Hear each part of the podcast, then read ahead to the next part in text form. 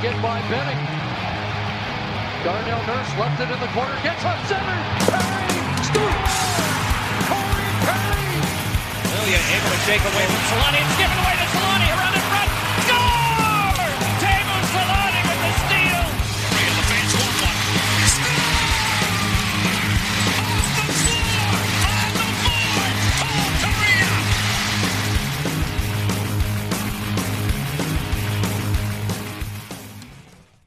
All right, welcome back Saturday night to recap the last week of Ducks hockey. Zeddy joined by Steven today. How's it going, man? Uh, they got to fire Jim Benning. I, it is incredible. Yeah, we were we were I talking about Jim Benning before the about this, podcast, and it, But oh my god, dude, they have to. He's got to go. And it, the reason I was thinking about them actually is, you know, I was listening to Thirty Two Thoughts earlier, and there was a lot of talk about how they're kind of in a tailspin organizationally, right? Like Hughes isn't playing well, Pettersson's not playing well, the G- coach and the GM don't seem to have anybody's trust right now. And I thought of uh, the Toffoli trade, and I was thinking about, I wonder how prominent uh, Solomon was in the Toffoli trade, which I think was pretty much a home run for the Kings. Yeah. I think they got a first or a second in Tyler Madden. Yeah, Um, he hasn't made it yet. that But I mean, even even the pick itself, right? Like Toffoli in Montreal now, he had one good year, and he struggled this year. Like it, it oh, oh, weird. He shot 35 fucking percent last year and in a shortened season. And everybody's like, well, clearly Tyler Toffoli is a Rocket Richard candidate, and that's not true. yeah, he's always a decent player in LA. He's a he is a very good middle six winger or a good top six winger. I ha- I don't think if he's on your first line you have a problem, but I think you can always improve on him. But he's a good player. He plays strong like at both ends and stuff like that. But like his shooting percentage was insane last year. And that was the thing about Montreal that made me nervous. And now I bet this is basically just Pucks and Brews now. Um, we'll do all this whenever we do that. I don't Well, know. we got a long show today anyway, so we got we got Yeah. plenty of stuff to hit on, and I, I think we're recording Pucks and Brews tomorrow, but I don't want to get ahead of myself. It all depends on on who's available, but. We have three games to look at for the Ducks this week. Uh, we had the Sunday game, I guess, technically from last week, the 5 1 win over Vancouver. The 3 2 overtime win, probably the most exciting game of the season against the Washington Capitals. And the end of the winning streak, the 2 1 loss to the Hurricanes on Thursday, was our last game. All in all, a pretty good week. Uh, I, I mean, the loss is what it is. Like, the streak comes to an end. It's a bit disappointing, but I think when you look at it's against the Carolina Hurricanes, it was a hard fought game and it was a game the Ducks deserved to be within a within a goal of, and ultimately it was a mistake from Shattenkirk that led to the goal for Seth Jarvis. And I think in those games, like all you want to see from the Ducks is to be to be close, right? To be in and around a chance, give themselves a chance to win, and I think they did that in that game. And then obviously the two wins they, they picked up, and you know the two hardest games of the week were Washington and Carolina, and you get a, a really fun OT win against the Caps with a Zegras uh, overtime winner, and a close game against the Hurricanes, and you know one of the best defense or the best defensive team in the league, at a battle of of Gibby versus Freddie, and statistically, look at the, the the analytics in that game, the Ducks were right in it, and you know at the end of the day, the Hurricanes are right now a better team. And they took over in the third period suffocated the ducks and, and ended up being able to sneak out a win. But uh, you got to give them full credit. I think it was a fun week. I think it was a good week for them. And it shows some encouraging signs for the weeks ahead Yeah, I mean, I, we talked about it last weekend, like going into this week, how important this was going to be and how illuminating it was going to be. And like, Washington's a good team, and they beat a good team. And I just think that game was so emotional on so many levels, right? Getsy gets his point, the club gets their thousandth, you know, the streak continues. Trevor Zegras has the overtime winner. Like, uh, the emotional letdown in that game after that game had to be phenomenal. And I think to see them come out of the gate as well as they did against Carolina, and then they just kind of trailed off as the game went on. And I think it's a mix of Carolina being really good and just doing that to teams in general. And two, the Ducks just having been on, you know, I mean, they had the eight game win streak. There's the whole Troy Terry thing right now. Getzlaf, Zegras, all that stuff that I'm talking about. Like, at a certain point, it was just going to be too much. And you know, I think uh, Natural Stat Trick has a thing that like kind of tracks like Corsi plus minus over the course of a game. Yeah. And if you see it for that Carolina game, it starts in favor of Anaheim and then it kind of flattens out in the center and then at the end it goes down to Carolina and like if you watch that game, you're like, yeah, and like just you know, thinking about it, it makes sense that that's the trajectory that last that loss would take. Yeah. And I think it's encouraging, you know. I said it I'm curious what you think about this because I, I said it after the game, uh, after the loss on Thursday. Mhm. Yeah, is I don't know what the Carolina loss means yet. I want to see what happens with Nashville on Monday because if they come out strong in that game and they're able to just be like, we lost to a good team, it happens, move forward, great. If they get the doors blown off of them, you know, by a bad team in Nashville, like with three days rest, like then it's then it's maybe a question of like how much of this was an early hot streak. But we don't we don't know that yet, Yeah. and that's my thing. And so like I I said I want to ask you, but like that's my like how do you feel about that? Like what are you taking away from the Carolina game? Yeah, I, I'm I'm taking away like I on Ducks Morning Brew. I talked about that game a little bit, and I looked at the game flow chart that, that you were uh, that you were talking about, and the fact that yeah, it started out the Ducks had come out pretty strong. Uh, You know, the the early Carolina goal is just a great play by Martin Necas. It's a great pass to the back door. Nothing you could really do on that one. The Ducks dominated arguably the entire first period after that. The second period was a bit of a feeling out period just to kind of see, you know, who's going to take the edge here. You know, we're going to step back and, and kind of sit in the pocket a bit.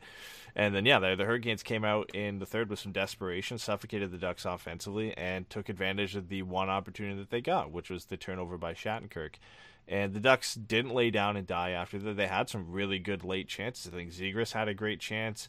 Um, Henrique got sprung on a breakaway, and Freddie made a great save. So it was a it was a game they were in, and they could have won. And Troy Terry made a comment after the game, like it for them being in there against a great team isn't good enough for them. And I think that shows you the mindset in the locker room right now. Like they knew they could have won that game, and they probably deserved to win that game. And and you know for them to come out of it being close to one of the best teams in the league just wasn't good enough for them. And I think this is a game like last year and two years ago, you would have seen against a team like this, the Ducks just get absolutely blown out in the shot attempts department, and it would have been John Gibson saving the day. But John Gibson had a great game, but the Ducks also played a great game in front of him, and I think that's the difference this year and why. Again, I'm in in the same corner as you, where I don't really know what to think of the Carolina game yet and what it means going forward. But I think just taking it for face value, the fact that they stuck in that game the entire way through and didn't give up, I think, is encouraging. It it, it shows some good signs for the future. But yeah, you got two two tough road games coming up. You got to go to Nashville on Monday, and you got to go to Colorado on Wednesday. That's not easy to start the week that way. I know you got Ottawa and Toronto at home at the end of the week, but those are two tough places to play. Nashville's been an interesting team this year, and Colorado's finally starting to get things going. Even without MacKinnon in the lineup, it's going to be a tough one. So, uh, this is a, a week where we're going to really see what the Ducks are made of this year, and if they are for real, or if they're going to regress back to you know early season start. We saw them go two, four, and three at the early beginning of the year.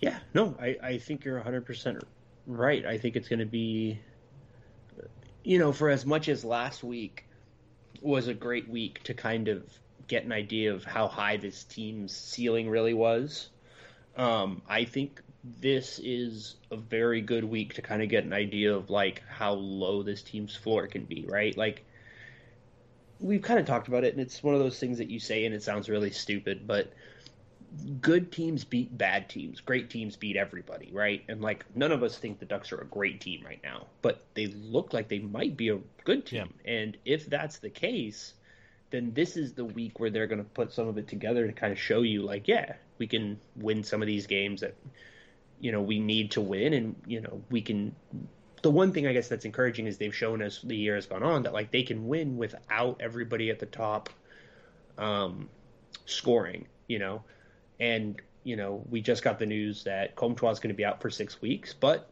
you know, give it taketh. We have heard from Eric Stevens that Rickard Rakell is in practice and should seem to be somebody that'll be in the game on Monday. Yeah, so you you've got you've got a little bit of, of kind of roster turnover though, so it'll be interesting to see what they do. But like this week, you've really only got I would say one uh, easy game, if you want to call it that, or one game you should definitely win. That's against the Senators, right on Friday. I think that's the one game you should, out of the the four, you say that is a a must win against that team. Nashville, like we said, is is pretty good this year. They're nine six and one. They're having a, a better start to the year than I think most people would have thought. And going into that barn at Bridgestone is never easy, and it's historically never been easy for the Ducks over the last you know five to ten years to go in there and play against the Predators. So it's going to be a tough one to do that.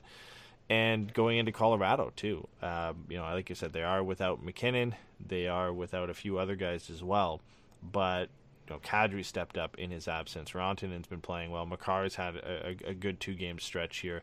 They still have Landeskog, so that's going to be a tough game. So you got three really tough games. Add Toronto into that as well. That's probably the toughest one, even though it's at home, just in terms of you know the opposition and and the record so far this year. Toronto's 12-5 and one, and as always over the last couple years, been one of the best teams in the league. And it's you know, Toronto has not been kind to Anaheim, whether you're in Toronto or Toronto's visiting Anaheim. It's always been a tough matchup for the Ducks to come out with a victory in that. So this is a, a def- early defining week for Anaheim to come out and kind of show who they are because we've seen the story like two two sides of the coin this year, right? We started the year the first nine games you go two four and three, the next nine games you go eight and one.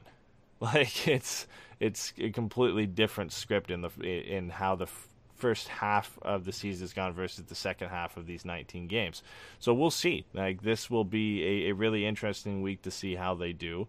And like you'd mentioned, you know, we have some roster changes coming into Monday here with McTavish going back to the OHL. Uh, Benoit Olivier-Groulx was sent back to the American Hockey League, and Maxime Comtois, his injury gets a little bit more clear. He's out six weeks after surgery to remove a small bone from his right hand, and then Rickard Rakell, um, just a few, I think, a few hours ago, Eric Stevens uh, put out an update on the Athletics real time update um, feature and said that Rakell is skating. He is ready to come off the IR for Monday. He's playing with Zegras and Milano, which will make a lot of people happy to see um, Deslauriers come off that line. So there's going to be a, a, bit of a new look. Like I, was that a problem? It was a problem for me. It was a problem for a lot of people. We we was that an issue? I hadn't heard anything about this know, being right? an issue. So. It, it, definitely hasn't been talked about at all. Not not on this show several times at all, right? So. Nope. I missed a, I missed all of that. I guess that's weird. The, the only one constant we'll see is Henrique Getzlaf and Terry are going to be together. I think other than that, obviously uh, a new partner for Silfverberg and Lundestrom. Um, I'd have to check who that is. I think uh, Eric Stevens had put out the entire line. It's D'Lo. Okay, so D'Lo slots down um, with those two, and then it would be what Steele with and Carrick and Grant. Yeah, I think that's right. And I, I got to be completely honest. To me, D'Lo with Lundy and Silfverberg makes less sense than it does with him with Zegras. It does, yeah. It, it, I can It- agree with that it at actually least, yeah. makes less sense to me, and like, it's just But at this Like, point, you can't play fine. anybody else, right? I like mean- you could play Rakell there. That that's what I thought they were going to do. Honestly, is Rakell was just going to slot in with uh, for McTavish and play with those two. But Yeah, because we've seen them do that, you know, over the last two years, where they'll put um, Rakell and Silfverberg together as kind of, you know, an offensive guy and a defensive guy, and let them kind of both be the wings. And they've played Steele, they played Steele there, they played Lundstrom there, they played Henrique there. Like, you know, that that's been um, a situation that we've seen them be comfortable doing. Uh, and I believe with Lundstrom being a lefty, I would have thought it made even more sense, but you know, it's it um it's going to be good to get you know that kind of skill and in finishing and secondary playmaking up on that line with Milano and um Zegras. My God, freaking blanked on the kid's name for a second.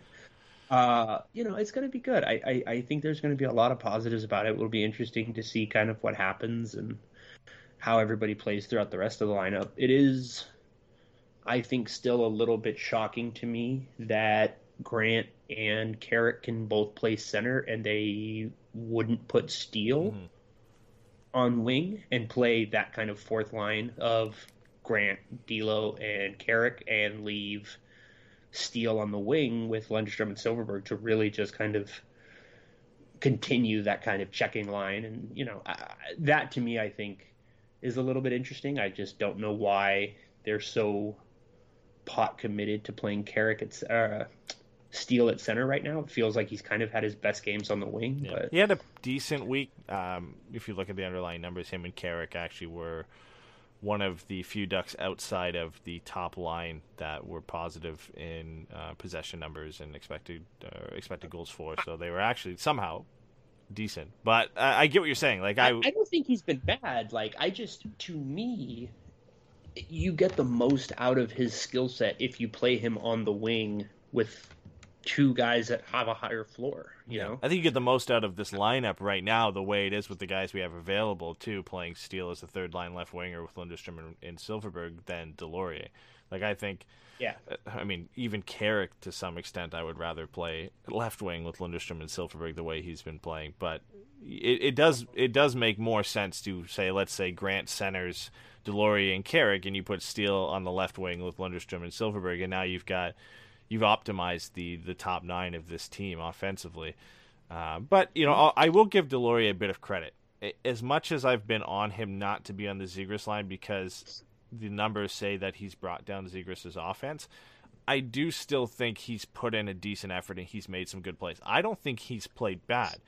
I just think his play style naturally is going to bring down the offense of the line that he plays on, and I don't want that with Zegras. I'm I'm a bit more okay mm. with Lundestrom and Silfverberg because it's I guess more of a shutdown line for the Ducks. I mean they they have Yeah, the, the skill to contribute offensively, but I would imagine that line they'll want to get out there against either the opposing team's top line or second line and be a bit more of a, a defensive shutdown line to, to give some rest to the other guys. So I, I'm fine with Deslauriers there, but I think it does optimize the lineup a bit more if you put Sam Steele on that line on left wing. Yeah, I think so too. And and you know, I think it gives you like two guys who can take face-offs and different things like that. But I just think it it it just makes sense to me to kind of have three guys that are pretty good at a bunch of things on one line instead of Deslauriers, who you know, like the play that they lost on, right? Like he threw a check to try to create separation from himself with the puck and the, the defender. And he just kind of, the guy just got out of the way and it missed, set up the situation, they get the thing in. Shattenkirk loses it in front, puck goes in, game over. Like, yeah, everybody just kind of looked bad there.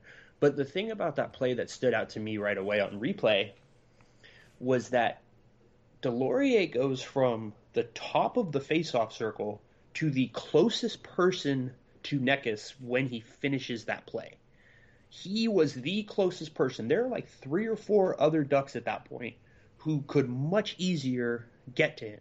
And like I get if like you know Shattenkirk is kind of trying to watch rebounds and stuff in the front, but there were like two or three guys at least right there that could have done it. And Deslauriers came all the way down, full effort from the thing. And like I get that it's not the sexiest thing in the world, but like that kind of stuff matters. Like just being out there constantly going for it and just constantly having that high level of consistent effort. I just think it means a lot. And you know i, I think that's why he gets as much ice time as he does because he's never takes a shift off Yeah. right? Like the results are obviously going to be mixed and there's going to be times where because he's a physical kind of grinder he's going to take penalties or things like that or whatever. But like I just think that there is value in having guys, you know, because I think Carrick is a very similar type. I think Lundstrom's a more skilled version of that in a lot of ways. But like, you know, just guys with that constant level of effort and energy, I just think it it, it has an impact mentally and emotionally for the rest of the roster. for So, sure. And I like I got to clear that I'm- up a bit too. Like I, in the sense that, um, and I know some of it's been joking from some people, but a lot of people have been on. Um, any of us who have kind of been critical of Deslauriers being on that line and that oh no we hate we hate him and we don't want him in the roster whatever. Like no not necessarily. I, I think I love the work ethic that Nick Deslauriers has put in and I think it's warranted him jumping up in the lineup because he doesn't ever take a shift off and he always competes every time he's out there. Uh, and, and that can be you know that's not something that can be said for everybody on this roster right now. And so he's warranted for that bump and playing with some some more skilled guys and moving up the lineup when there's guys who are injured, which is why I'm okay with him sticking with with Lundstrom and Silfverberg. So I, I mm-hmm. do have an appreciation for what Deslauriers brings, and I think you know every team kind of needs a guy like that. And whether though he's playing fourth line or playing third or second line or whatever, depending on on the roster situation, I think it's fine. It, as as long as it's for me not taken away from the offense that you could generate from your top six. And right now our top six is Henrique, Getzlaf, and Terry, and Zegras and Milano, and whoever plays with them. And if you're taking offense away from them, I think that can be an issue in games like the game for Carolina. And I think when you you saw I think it was halfway through the game. The Ducks were desperate a little bit to generate a little bit more offense, and guess who came off Zegras and Milano's line? It was Nick Deslauriers, and I think they put Sam Carrick Right. there, which isn't, I guess, a major upgrade in terms of offensive skill. But I think they noticed it at that point. In games where they're playing teams like that, that are going to be a little bit more resolute defensively, and you're not going to get as much space, you you need a you need another guy on that line because really it's going to be the lion's share work offensively and, and, and skill wise on that line is going to be done by Zegras and Milano.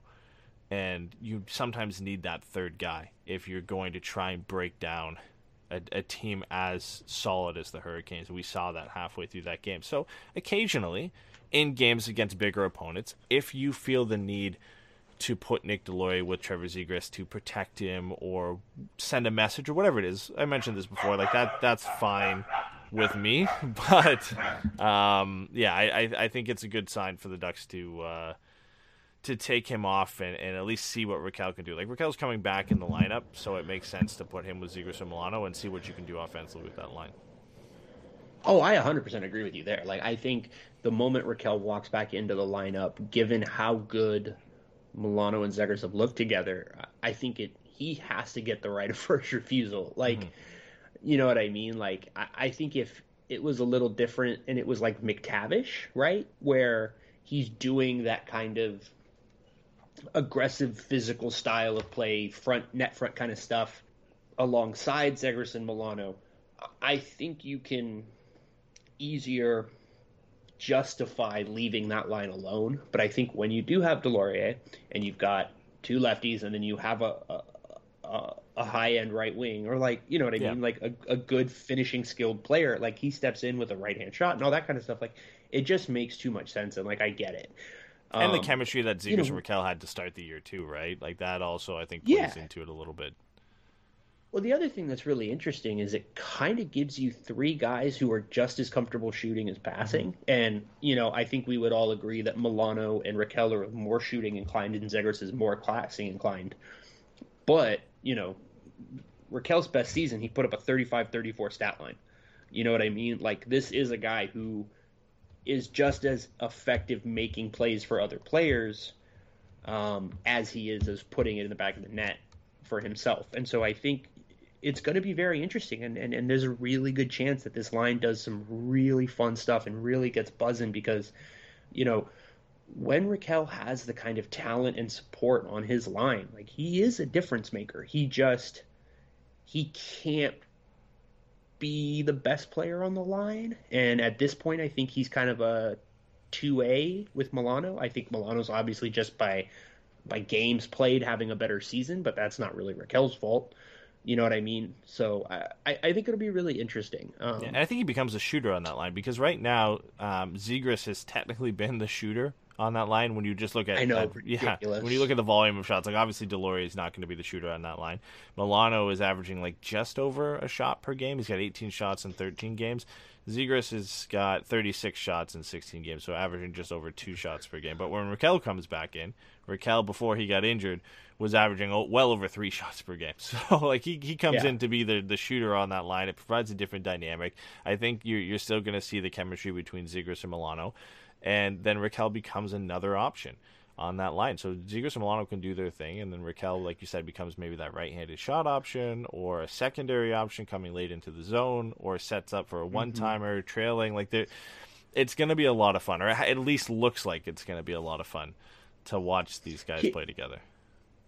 Yeah, and uh, the two things I wanted to say, one is just funny because it made me laugh. Um, the best part of the Carolina game, 100%, was Nick Deslauriers crossing the blue line on his off wing, yelling Kobe, and taking a slap shot from like a foot inside the blue line. it. It was perfect. It made me so happy.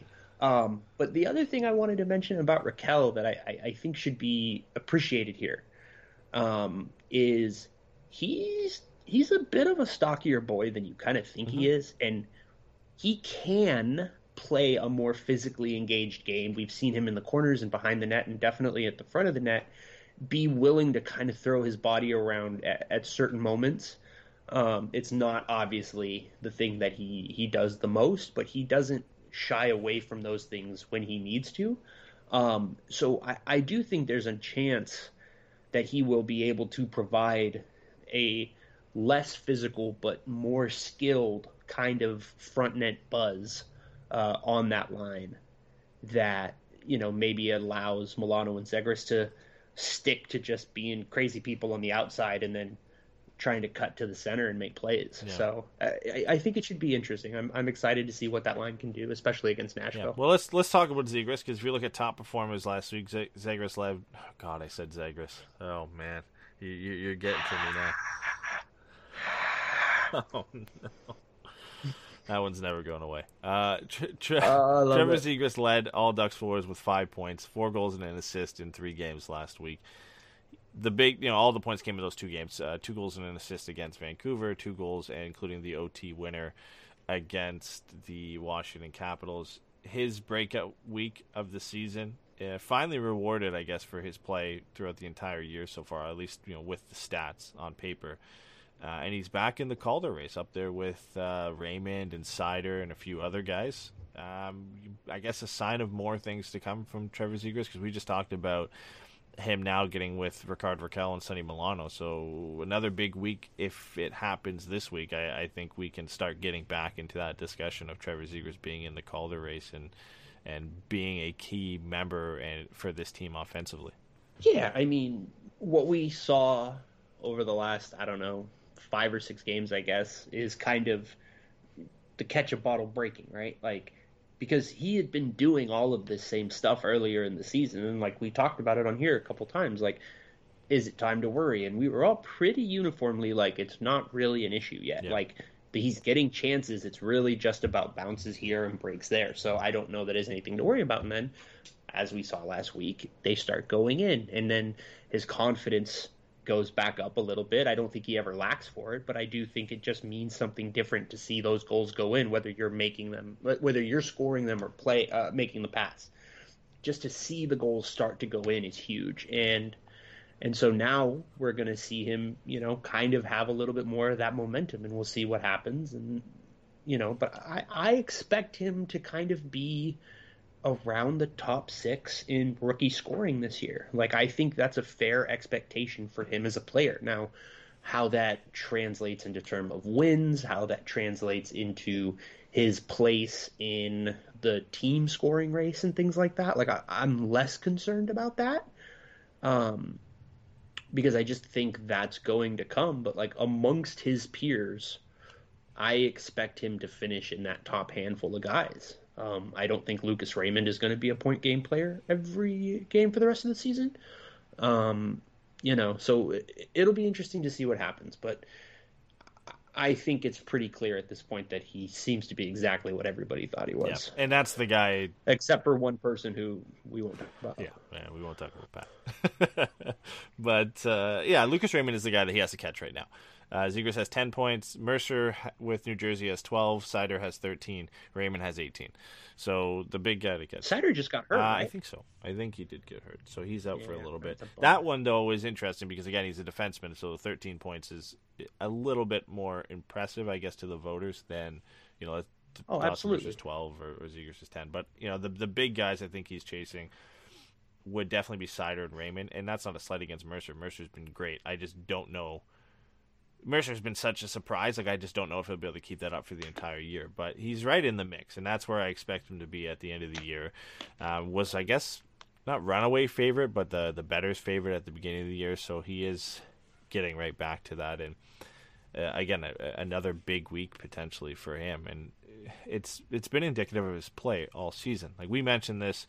I think it was maybe the yeah it would have been the last podcast because he he had broke out this week. We said okay, it's a matter of time before Trevor Zegras gets going because he's been playing mm-hmm. well, and the finish just hasn't been there, or, or you know he's passed it to a teammate and and it's been the goaltenders make a good save, whatever you want to say.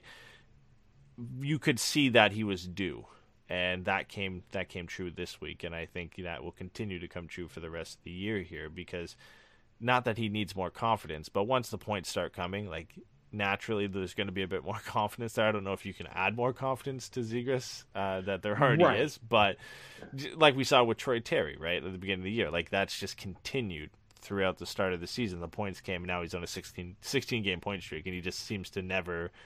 He's just going to continue this for the rest of the year. It seems like right now, just the confidence is so high. So you you can only imagine now if Trevor Zegras can get going, and that top line can stay consistent as they have for the first 18 games of the season. That's a pretty encouraging sight for the Ducks moving forward and, and their hopes of becoming potentially a playoff team, which is something I don't think I would have thought I would be saying at this point.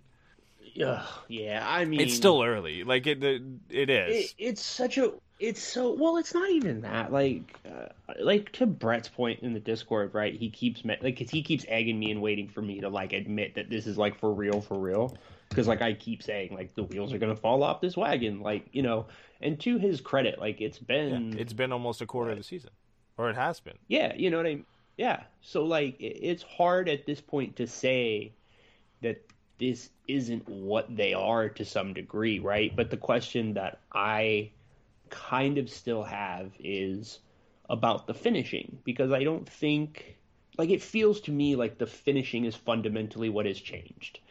And like some of that is Troy Terry shooting 75%. Um, some of that is the power play being just completely revamped and creating opportunities for guys to score goals. And then some of that is a little bit of luck. Like all of a sudden, you know, Adam Henrique is like a top six winger all of a sudden. Like he's not that Yeah. guy. You know what I mean? And so like, you, you know, it's just it. I mean, I, I guess fundamentally, like, and I'll, I'll ask you how you feel about it, but like, it seems to me that the question is, can they regress farther downward than the rest of the division can upward? Yeah, I, I think that's where it gets interesting because it's not like this is a great division. Like the I think like the in in Well, it's a great division right now because three teams that are supposed to be god awful yeah, well the. Sharks and, and Kings have started to fall back a little bit closer to earth. I think the Ducks are the ones Good. that have kind of stayed a little bit above the line here. But like my my thing is and, and I think why it's so hard to believe or get like get that feeling deep down that this is for real is because the expectations going into the season where it's the same roster as last year. This is the team that finished dead last in power play and I think second last in goals per game last year. So there mm-hmm. wasn't a lot of expectations. So for me, it reminds me of I think it was two seasons ago. The Sabres started with 20 wins, nine losses, and one overtime loss. They made it 30 games in the season and had won 20, and everybody's like, "Well, Yep. like okay, the Sabres are for real," and they missed the playoffs by a mile by the end of the year. Like, it, yep. and Yeah. and the encouraging signs, at least for this Ducks teams, are the underlying numbers support that they are a good team, or at least they have been a good team to start the year, and they've beat some good teams, or they've hung around with some good So teams as well. And guys like Troy Terry, yes, the shooting percentage is high, but the numbers all say that he is playing well and he deserves to be putting up the numbers. It's not luck. And the same with the defense pairings, like they're all doing better and it doesn't seem lucky. So I can understand where Brett's coming from. Like the, the amount of games we played, it's not a small sample size across an entire season. It's almost a quarter of the year. So this team is good. But we've seen teams in the past that were supposed to be bad start really good for the first third of the season. And then as the year gets on and teams start to get out of their slumps, you know, not in the division, but Colorado eventually is going to turn it around. Uh, Vegas at some point when their injuries start, you know, they get Eichel back later on, they get Pacioretty back. They're going to turn. They already have started to turn around. I think they're seven and three in their last ten games, so they're creeping back up. They're right on the heels of the Ducks right now. Calgary looks like a pretty good team, and Edmonton is is going to probably win the division this year unless Vegas can catch back up to them. So it, it is competing with those three teams at this point. Like I don't Seattle's out of it. Um, Vancouver, no. And then the two other California teams have already kind of started to regress. So are they going to be better than Edmonton, Vegas, and Calgary? I think is the question. And the way they've played, they'll be in the mix. But part of me just can't. I just can't get on board, and it's due strictly due to the expectations heading into the season. I just can't get over that right now. So here, uh, let's let's just get weird and meta for a second, I guess. Like, here's a question: Is how much of this is how much of this conversation is inherently fucked, for lack of a better way to say it, because it's good team, bad team dynamic, instead of this team is playing very well. Like, I- think there is a huge difference between a team that is playing well and a team that is good. Yeah, yeah, I would agree. And and I think what you're seeing right now, right, is something that we fucking talked about a thousand times, which is the top of the lineup gets stronger, which moves everybody down, and they allow guys to succeed in roles that are more fitting their talent level or their age or you know combination of both. The Ducks, I believe, came into the season as the youngest team in the league. Now, McTavish gets sent back down. Bo Groulx is down. Uh, Comtois hurt. Comtois hurt, right? So the lineup does get a little bit older that way. But fundamentally, the guys who are making a difference on this team are young. It's Drysdale, it's uh, Zegras, it's Milano, Terry. and it's Terry, right? And like Lundestrom is playing well, but I, I think what we've seen from him is that he has settled into a middle six defensive center, mm-hmm. right? Like I think he's going to be more productive offensively as he goes on. I think as the team gets deeper offensively, it'll be easier for him, right? If he's able to be effective on a second power play unit, if he's able to be on a third line with say Tracey or Pastujov or you, you know what I mean, somebody like that. Like I, I think we're going to see that the potential is there to be better, but he clearly isn't the guy that's going to drive the offense for the team. The thing about young guys is it just goes up and down. And like we've heard Tortorella say this every time they ask him about the Ducks. He goes, I love Milano. He's incredibly skilled. He's a great kid. The question is about consistency. Well, he's been consistent as shit so mm-hmm. far. And I think a big part of that is that he's playing with Zegras, who has played really well. What happens if one or both of them hit a rough patch, right? What happens in February when they're six games in a row on the road and they're miserable and all this crap, right? That'll be the question. And so I think the reason that I'm hesitant isn't that I don't think the team is playing really well. It's that that isn't the same thing as inherently being a good team. Yeah, consistency makes a, a, the difference between a team playing well and a good team. And right now, like I had mentioned this earlier in the show, the, the Ducks are a story of two halves right now. They started the season two, four, and three, and then they won eight games in a row.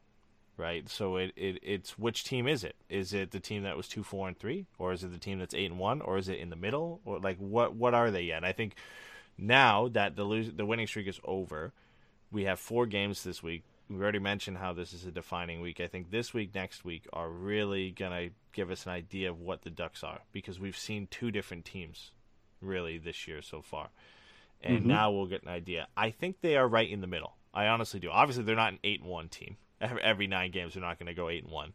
But I also don't think they're going to be, you know, two, four, and three. I think they're going to be a kind of just above 500 team, which is better than they were last year. Which is honestly, if you had told me that coming into the season, I'd be fine with that. If the Ducks were going to be a 500 team throughout the year, a little bit better than 500, I would be okay with that. I, I think that is improvement.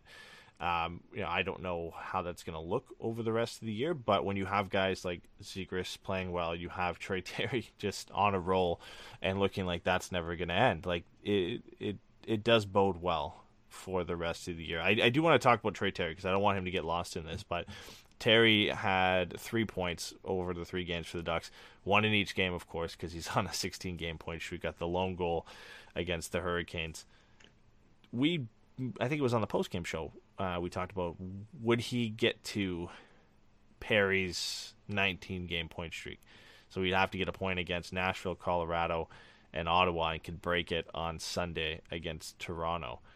Getting fairly close at this point, and it doesn't really look like he's going to slow down because when the Ducks need a goal and they're in a tight game against a team like Carolina, he's right there, and he's he's there for the goal. He he is the guy that's going to get them going offensively if they're playing a, a tight, close game. And man, like it, Well- it is such an unbelievable run that obviously is getting talked about a lot by us and by national media as well. But it, it still just feels unreal. Like he's still fourth in the league in scoring. Like it, it's it's crazy that he's been able to put this type of play together. Well, the other thing I think that gives him a huge boost as far as having the opportunities is how good he's been defensively, right? Like, there's no reason not to play him at the end of a game, whether you're down a goal or up a goal. Like, he's just good, and he's good at both ends, and he he he's gonna be a guy that they can lean on late in games, regardless of the scoreline, right?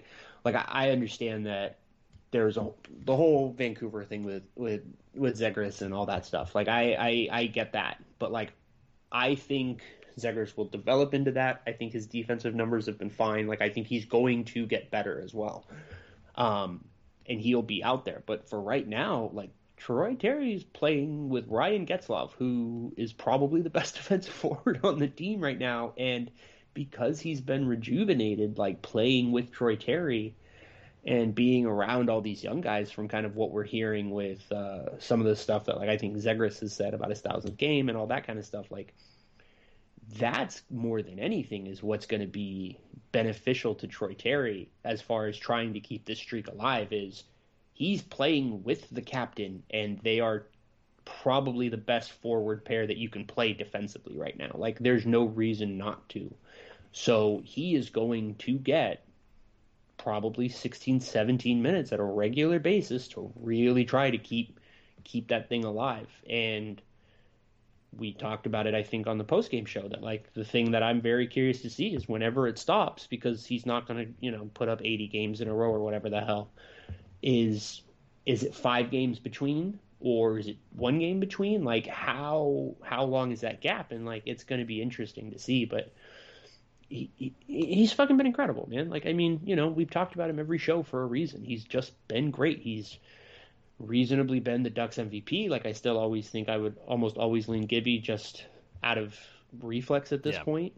Um, but like, it- it- there's nobody other than those two who have a case. Like, and and that's with understanding that Zegras and Getzlaf have been fantastic. I I just think if you're looking at it those are the two guys that have been the most important to this team's run of success right now. Yeah, yeah. Um, it, it's not a, and- like you said. It's not a slight to Getzlaf and Zegras. It's just how good Troy Terry's been. Like, there's no question he's the Ducks' best forward. And then when it comes to who's been their most in, influential player this year to their success, it, it, it really is Terry and Gibson. Like those are the it, the only two I can really argue. And like we said, Getzlaf's been great, and Zegras has been great, and other players have been really, really good that have contributed to the success. But there's two guys at the top of that list, and it's those two. Yeah. I, so the other thing was like you were talking about like being in between, right? Not they're not a two, four, and three team, but they're not an eight and one team. And so like I brought up the schedule because I was curious. One of four regulation losses, two one to Minnesota. Uh, then they lose uh, six five to Edmonton in regulation. Then they get blown out five one to Winnipeg. Then they lose 4 3 in overtime to Minnesota. 4 3 loss in regulation to the Jets. Uh, 4 3 loss in overtime to the Sabres. And a 5 4 shootout loss to the Knights. And then starts the eight game streak. I think that 2 4 and 3, looking at this, the schedule, looking at the record, and what those ga- like what the four and the three are, I think that is very indicative of what this team is, and I think that is a compliment. I really mean that because uh, I think we talked about it a little when we talked about like season preview, but like Pierre Dorion got a whole bunch of shit for being like the rebuild is over. Now it's about taking steps forward, and like I get why that sounds stupid looking at the team and all that kind of stuff, but I, I, I thought that what he was saying fundamentally was very fair and really an encouraging thing if you're on that team, which is like, no, these guys are good enough. Now it's about them getting the experience and the reps in Yep. to be in more of these games as the season goes on and to win some of the coin flip games that we weren't winning last year and to turn some of the blowouts last year into those coin flips that's what this Anaheim did even early on. And like I get that they were getting outplayed. You know what I mean? Like I don't have any illusions about it, it being super tight all of those games, but what you are seeing is that the goals were there to a degree and they were playing against good teams by and large and they were staying in those games.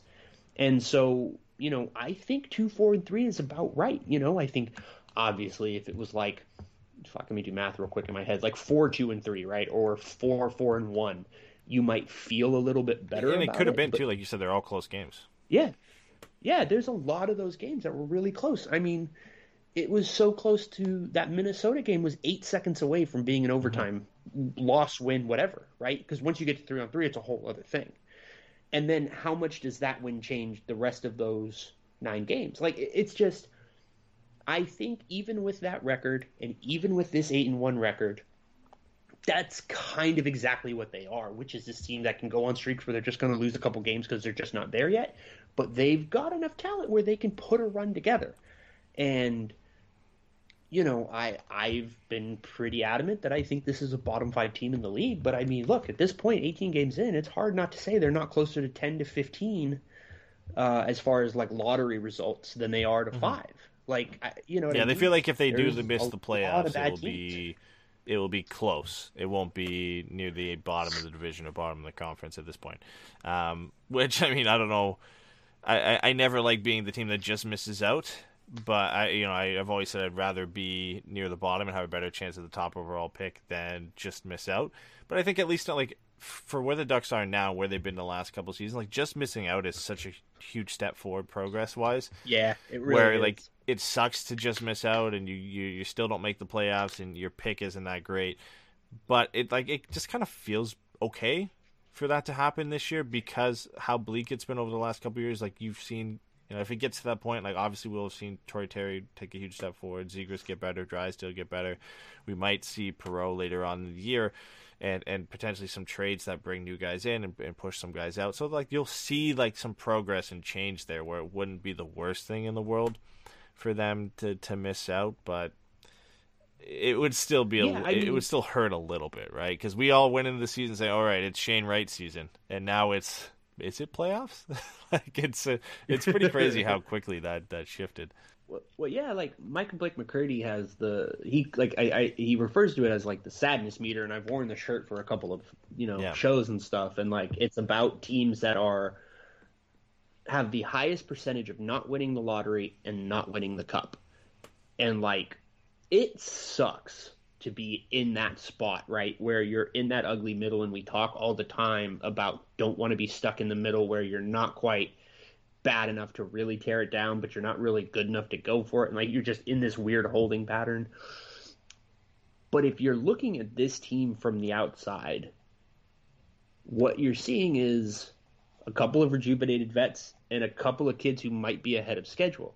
That's not the worst way to miss. And as we saw with the Rangers a couple years ago, and then I think the Flyers. Flyers a Stars couple as years well. before that, like there have been some big jumps up. You know, if Anaheim's first, like, like again, this is just all so fucking hypothetical and fantastical. But I think one of the things that came into this year, especially seeing Shane Wright, is you know what? This is going to be a rebuilding year. We're going to play the kids. It's going to be bad, and we're going to get through it. And at the end of it, we've got a chance to get the first overall pick in franchise history and use it on a player like Shane Wright, who has a chance to be a very, very special player. Like, yeah, I get why it sucks if that's not necessarily what you think, but if it's damn, these kids were better than they thought, they missed the playoffs and they jumped from 13 to 1 or 13 to second, like yeah, I'll, ta- I'll take that every day. Like I, and obviously that is entirely outcome dependent. But I think even if you don't get that kind of lottery ball bounce, the thing that you're seeing is this isn't a team that did stupid things to get up early, right? They didn't sell or they, they didn't sell themselves short like in the long term to make a quick push up, right? They didn't pull on the emergency brake or any of that shit. Like I don't know. I'm Oh yeah, like we we didn't we didn't dive into free point. agency and and pay a lot of money for anybody Exactly. to try and compete this year. We went in with the same roster and it just turned out a lot of guys took some steps forward. Vets came back and played a lot better than they did last year. And oh hey, we're like actually a decent team this year. And if that results in like a middle of the pack pick and we don't win the lottery, fine. But I also think the Ducks are going to find a way to grab at least one, if not two, extra first round picks at the deadline this year with guys like Rakell and Manson, potentially Lindholm as well.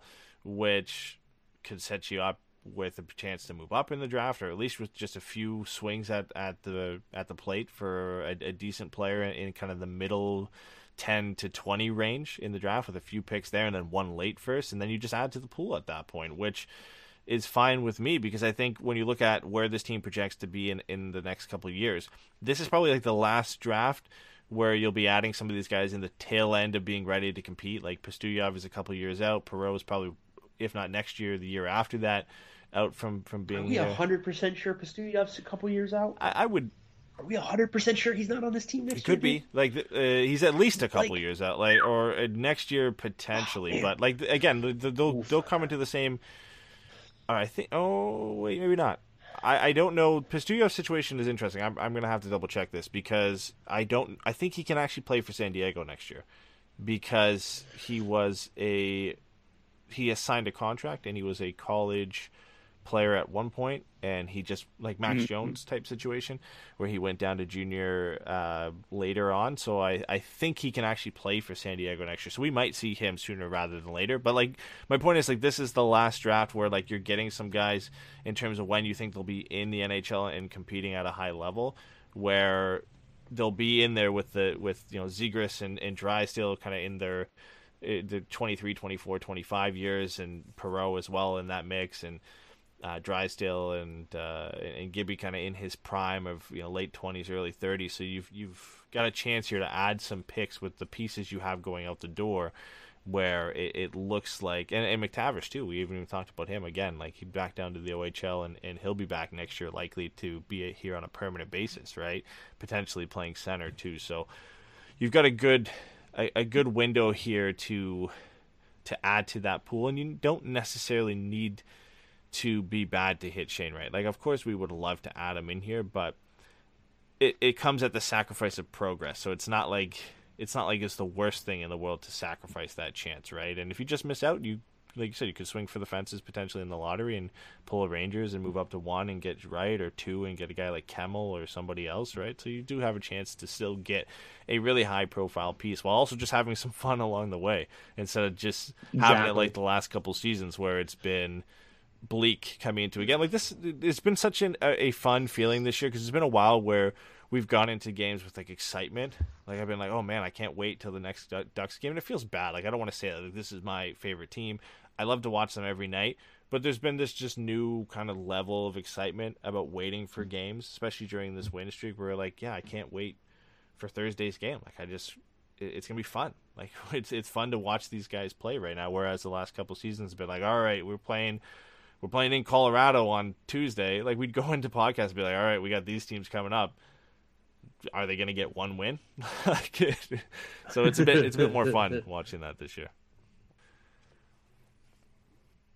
Yeah, I mean, and, and and I mean, the last time I said it, it was a joke, but now it seems like it might be for real. Like it looks like one, like this draft actually is pretty deep in the first round, but two, though, like a player like Brad mm-hmm. Lambert might really be available at 16, 17, 18, and like, you know, that is seems to be some of the talk about him is that he's had such a bad year that he's fallen out of. I, if, let me say this it felt to me like he was almost a guaranteed top five Yep. pick. It feels to me like he's having a very Aatu Räty kind of season, uh, as far as kind of falling out of favor early on and really not having it kind of break his way. Um, you know, there's there's gonna be some fun play, and everybody does weird shit. And the best thing for Anaheim is it looks like Detroit might be good, so they might be behind Anaheim for once and not be able to screw us over with their pick. Well, and and uh, DB Lowry mentioned the Yeah. chat. Look what the Coyotes are going through right now at, to get a chance at drafting this kid. Like they have completely gutted their team uh, and and moved out really everything to to It's like the third time yeah, they've done this. too. exactly. Like it, it could be that, right? And and that's why I think like we got Mm-hmm. to sit back and say, okay, you know what? The expectations going in into the season were like it's lose for Shane Wright, but the Ducks have been better, and that's okay. Like that's fine. Like not getting Shane Wright doesn't mean this team's never going to be good.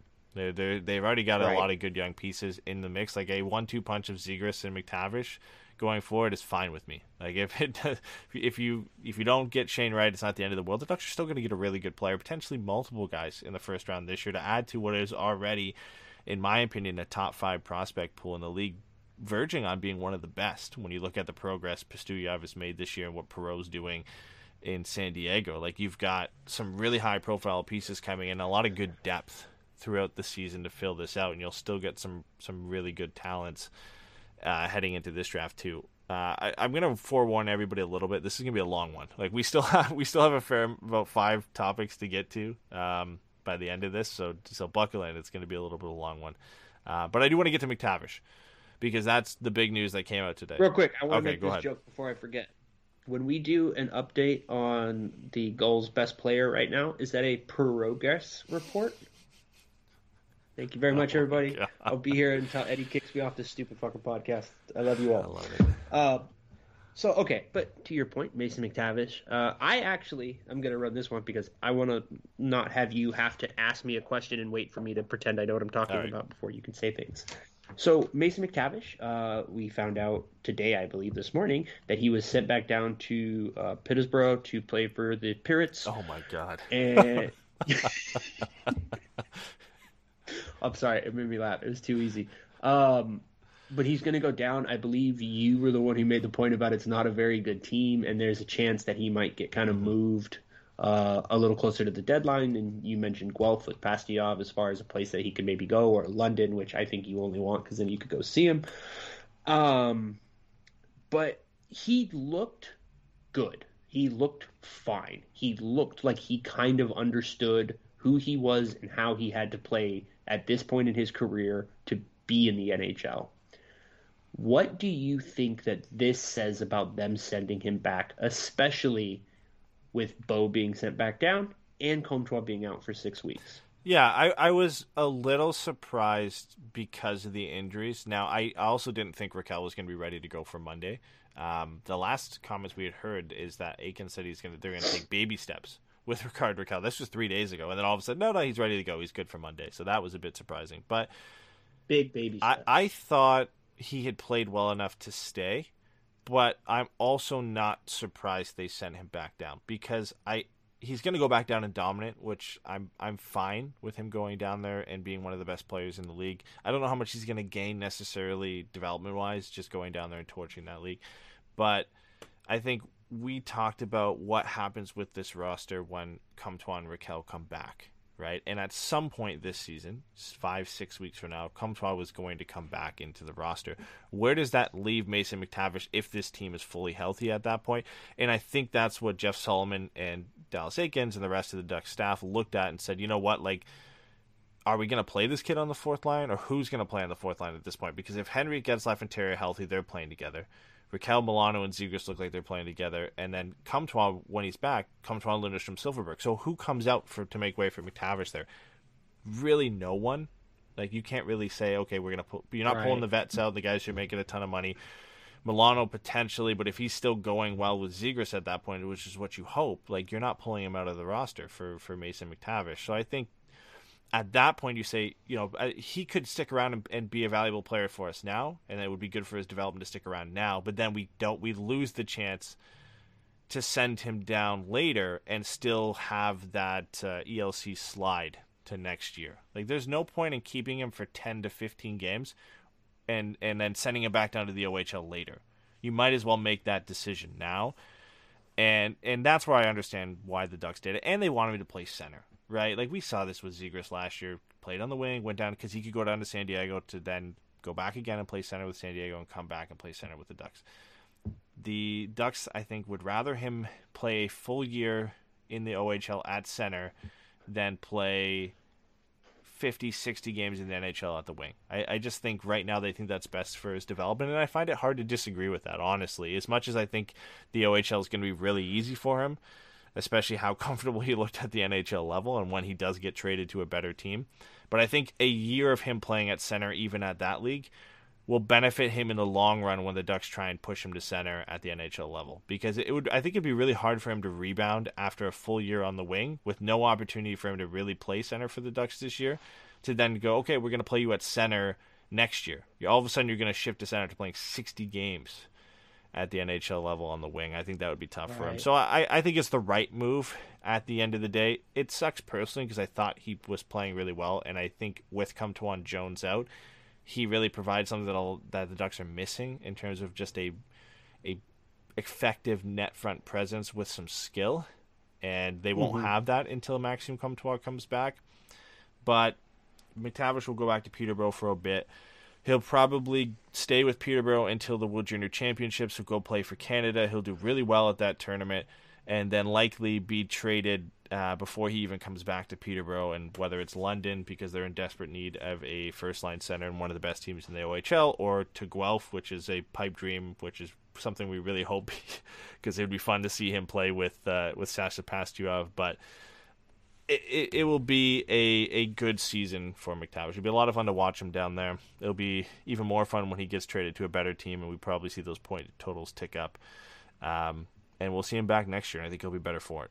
Yeah, I, I, I think for me that there are two thoughts that kind of immediately pop into my head, and, and one of them actually clicked a lot more when you were talking right now, which is that I, I honestly even more so than going down and playing center, uh, which is I, I I think it's a very very valid point, and I think it's it, it even if that alone was the reason, which is we've seen that he can play at this level. Now we want him to go back down, take one more year, play center, do that.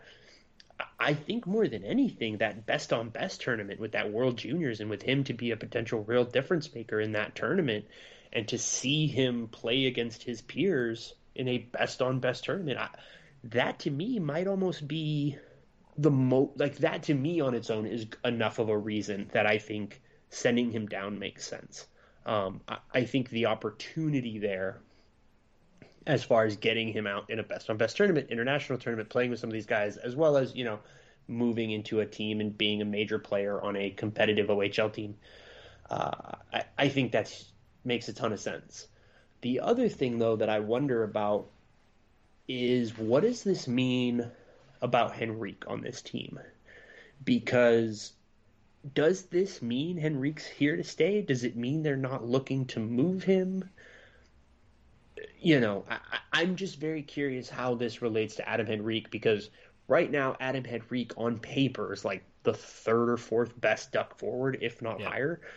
Um, I guess yeah, I guess you would say he's probably fourth behind the two kids in Getzey, but like he's played really well. I I think he's playing very well as a result of playing with two players that are better than him.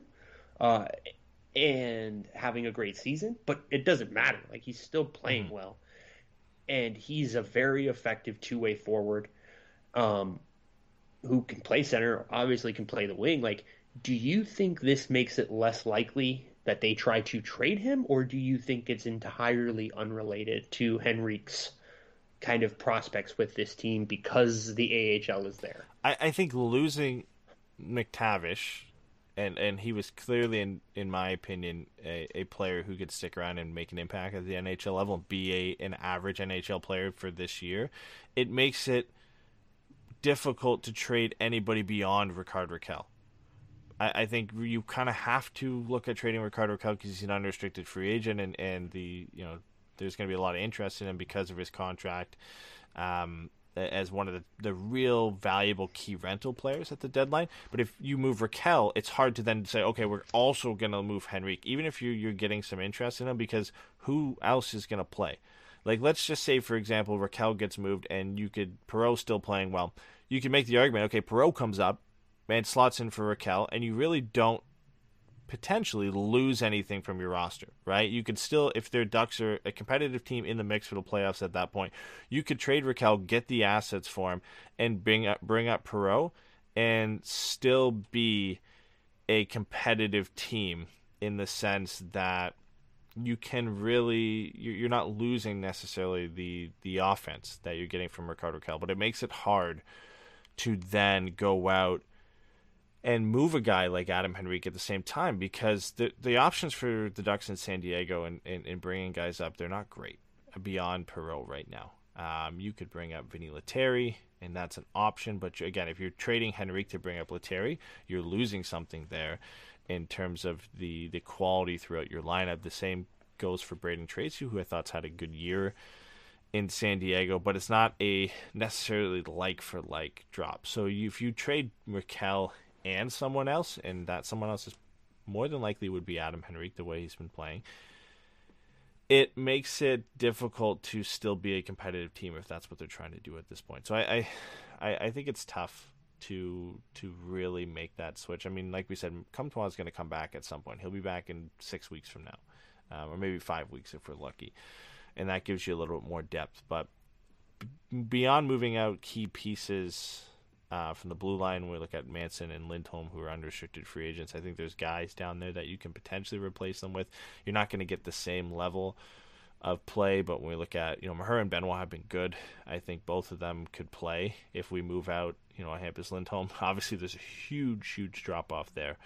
Uh, but if you have um, Josh Manson as well, who gets moved out, uh, you know, maybe Axel Anderson or Brendan Guhle come up. So there, there's some options there, but.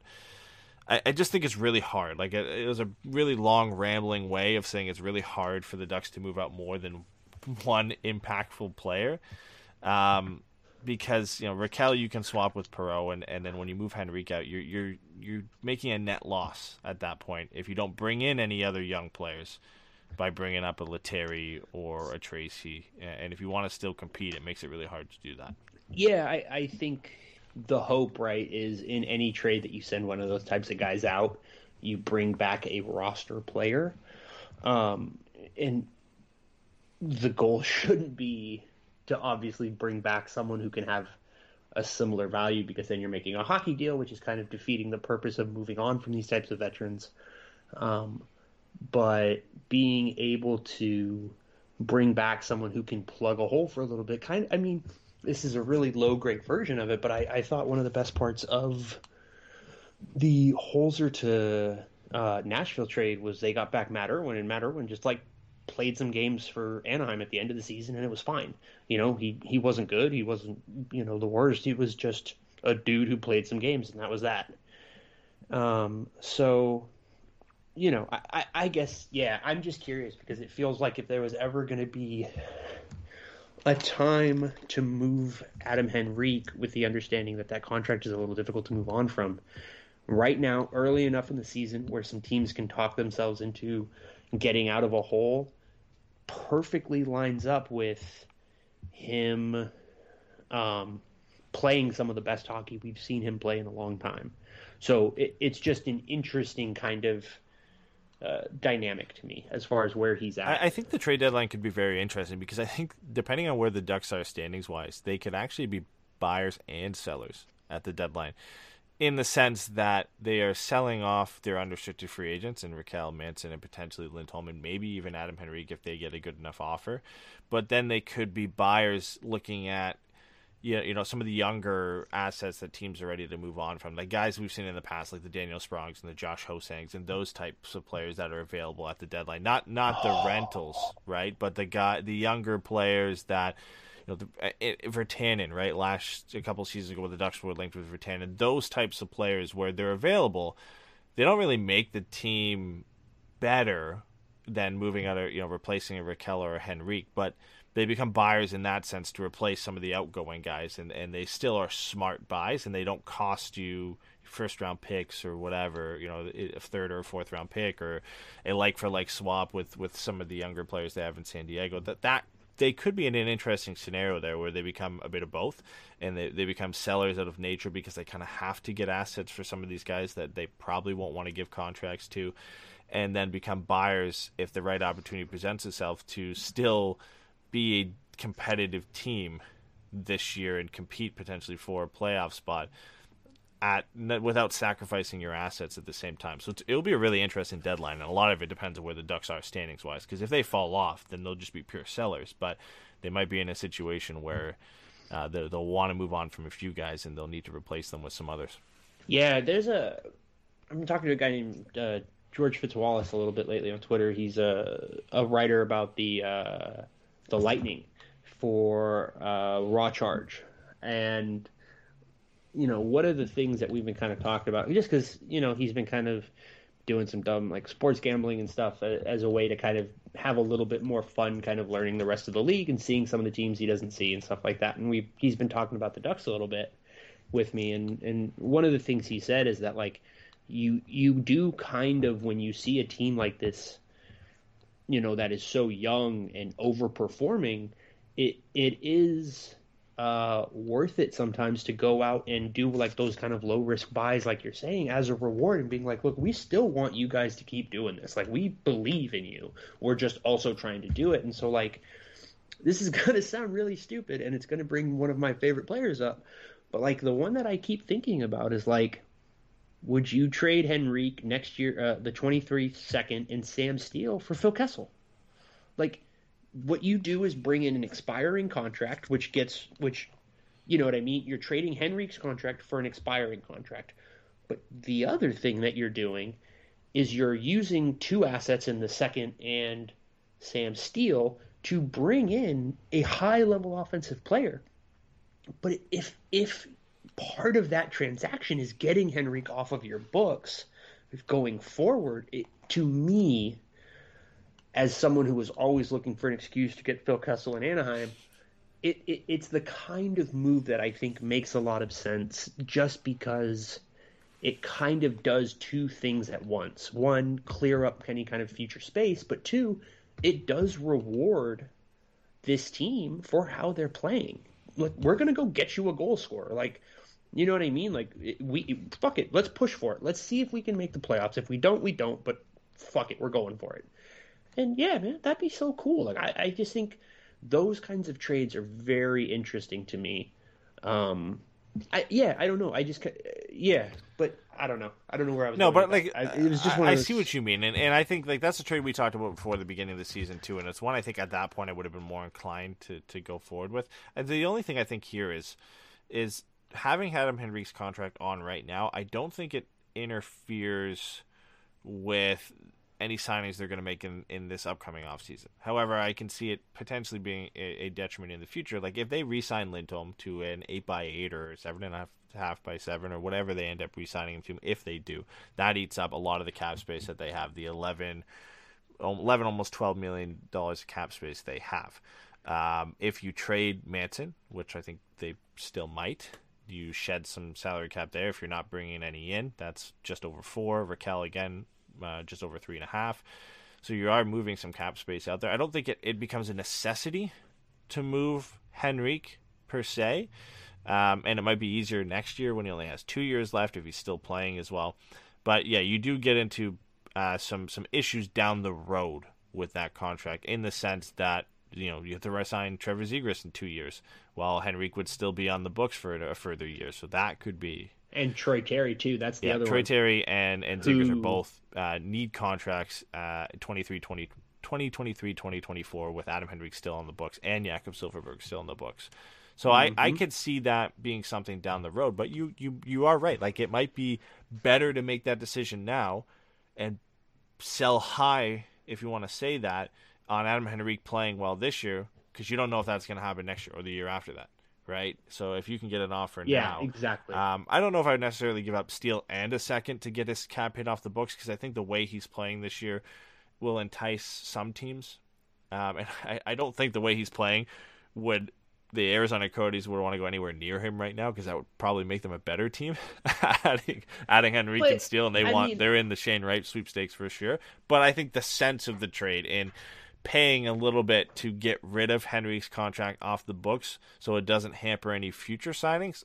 That that makes sense to me. Like I I could understand why they would potentially want to do stuff because you don't. The last thing you want to do is be handcuffed when you have to sign Troy Terry or when you have to re-sign uh, Trevor Zegras. Uh, you know, and and when you have to re-sign Jamie Drysdale, Jamie Drysdale's that same season, right? Like Zegras, Terry, and Drysdale all have to be re-signed at the same time. Uh, if Zegras, you know, he has this year, next year to earn what could be a very, very nice contract for himself. Same with Drysdale, right? Even if it's on a bridge deal, it still is more, a lot more money than he's making now. And you got to take that into consideration. And, and I, you know, I have more confidence in Jeff Solomon taking that into consideration than, than I would have Bob Murray.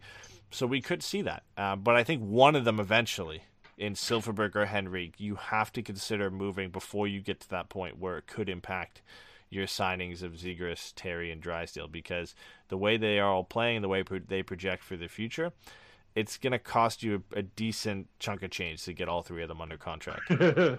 yeah. Yeah, no, it is. It's yeah, no, you're 100% right. It's crazy, man. Like I think um yeah, like I, I don't want to like punt on Steele, but my thinking is you know, one, I don't know that Henrique is to add 15 wins to Arizona. Like they still suck. Um, and I think he just gives them somebody that it's just a little bit easier to put out there every night and not feel shitty about. It. I don't yeah, know. A younger player that was a former first round pick that you could see them wanting to get behind that potentially, right? So.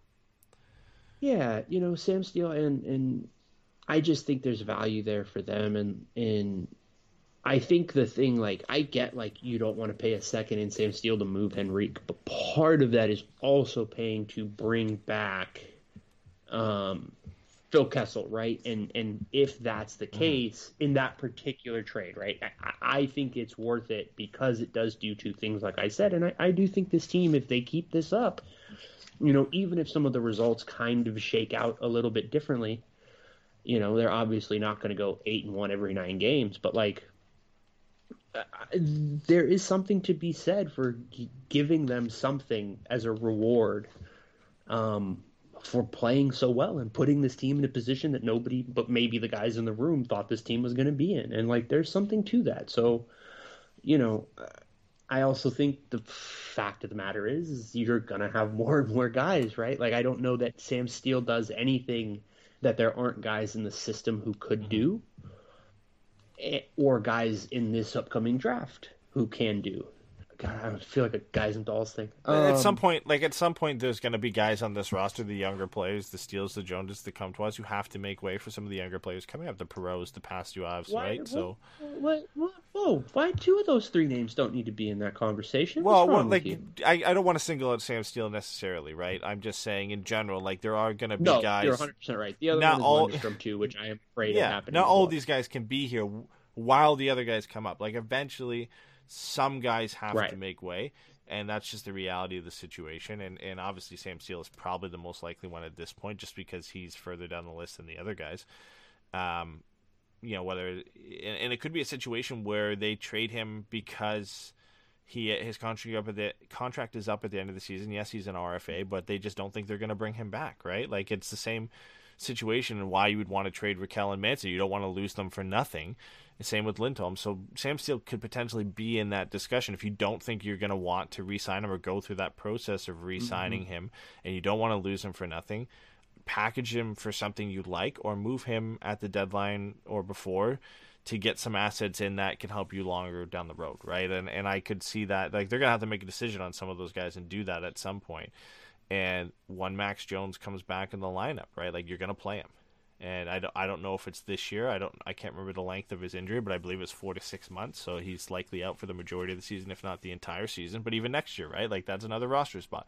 McTavish back in the roster next year. Perreault potentially on the roster next year. So you're gonna have to make a decision on more of these forwards than just Rickard Rakell and what you're going to do with them. And that includes Henry, can include Steele and some of these other guys and what you're going to do with them. So it does present an interesting situation. Uh, we do have a couple topics I still want to get to. I don't want to drag on too too long, but Coward. we've uh, we've mentioned Maxime Comtois a few times, so we should kind of talk about him a little bit more. Obviously, out six weeks after surgery to remove a small bone in his right hand. It's an injury that's been nagging him for a while. I don't think they really outlaid the timeline, but probably since near the end of last season, if not since the beginning of this year. So it's it sucks that he's out, and it sucks that he's out for six weeks. But it it is a little bit encouraging in the sense, okay, now you can maybe explain why the points weren't there, right? The finish wasn't there for him.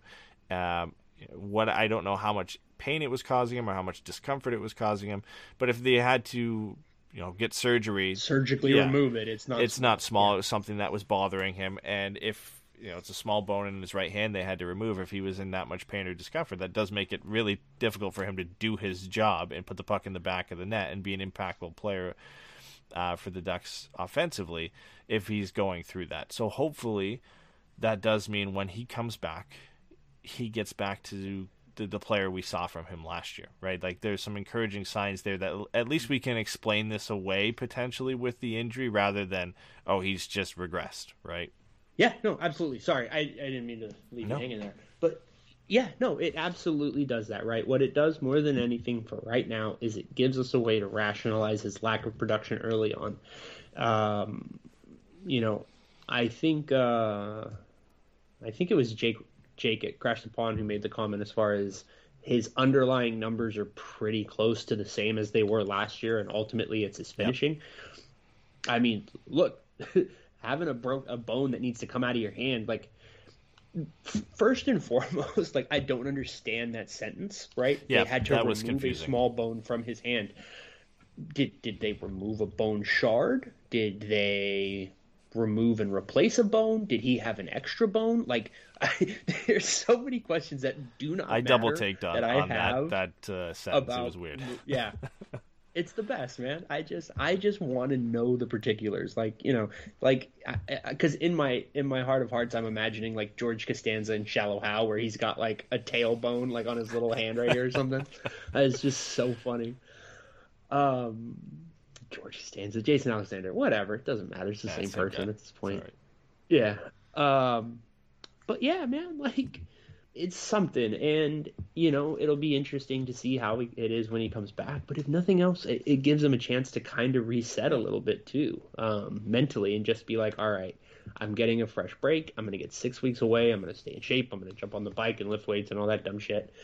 Uh exercise is stupid, just so everybody knows. Um but more than anything, it gives him a chance to mentally reset and to come back into the lineup with with a fresh slate. You know Yeah, what I forget mean? the Like, first to the 13 point, games like- and just come back and say, okay, this is my start to the season now. Like this is Yep, yeah, and- exactly. and, I, that's how I, I honestly expect him to approach that too. It's like let's not even think about it. You know, whether he wants to mentally say it was you know the injury was hurting him for the first 13 games, or just let's not even think about it.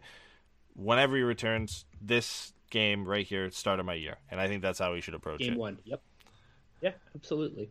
You know, it, it'll be interesting to see how the lineup overall kind of takes shape. Um, because you know, like like we've said, like that's two of the top three left wings on the team are now out for a good chunk of the season, and like six weeks is it's early enough now that six weeks isn't terrible. Um, and if that means he's coming back in early January, then that that works as well with just like having him ready going into the trade deadline and being able to get a full picture of all the players and forwards on the teams and how they fit and things like that. But I, I I am very curious to see who does or doesn't step up here, who does or doesn't get called up here, who you know who takes advantage of the situation. You know, we saw that with McTavish that uh who was it? It wasn't Jones missed the first game. Uh, somebody missed the first game, and It was Jones. Yeah, it was, was Jones. able to- yeah, uh, it was yeah. Jones, right? He jumped into the you know into the into the lineup all of a sudden, and he made something of it, right? It, to the point that we're all sitting here going, should they keep the 18 year old in the NHL? Like he he did exactly what you wanted him to do with that nine game stretch, which is he made it a decision or he made it a, a real decision about what was best for him and for the team and keeping him up wasn't absurd. I we covered it. We think they made the right decision for a number of reasons but it wasn't absurd to think him staying around for the rest of the season was on the table. Um, somebody else is going to get that opportunity now, and I'm going to be very curious to see who it is, if any of them, that makes something of that opportunity to take this next six weeks and go, I matter. I'm here. So it, it'll be interesting. Yeah, let's let's talk about the guy most likely to get the jump then from San Diego, um, and that's Jacob.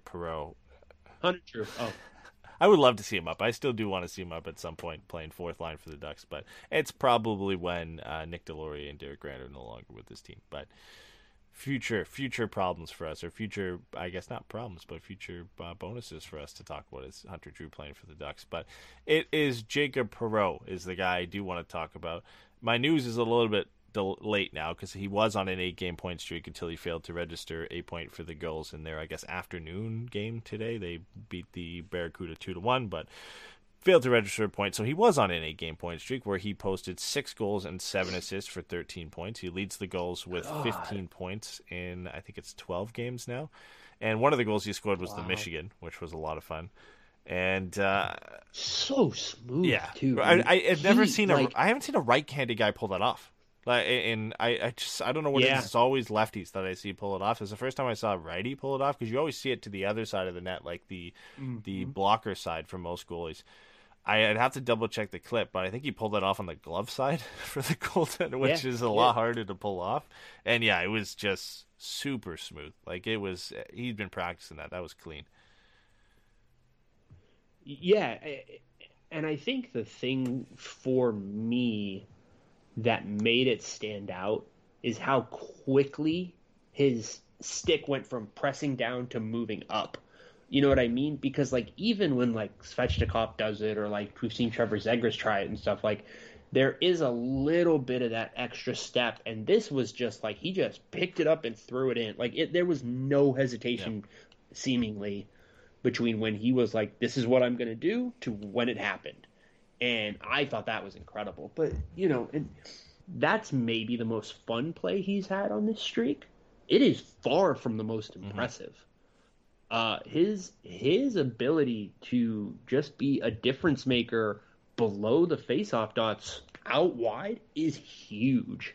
Um, you know, he's a player that should get a real chance in some of those one-timer spots when he comes up, and it, it'll be very interesting to see. And, and I, I would love to see him come up. I would almost hope that he doesn't come up until the end of the season after the trade deadline when they've moved on from Rakell or Henrique or Silfverberg or somebody of that nature.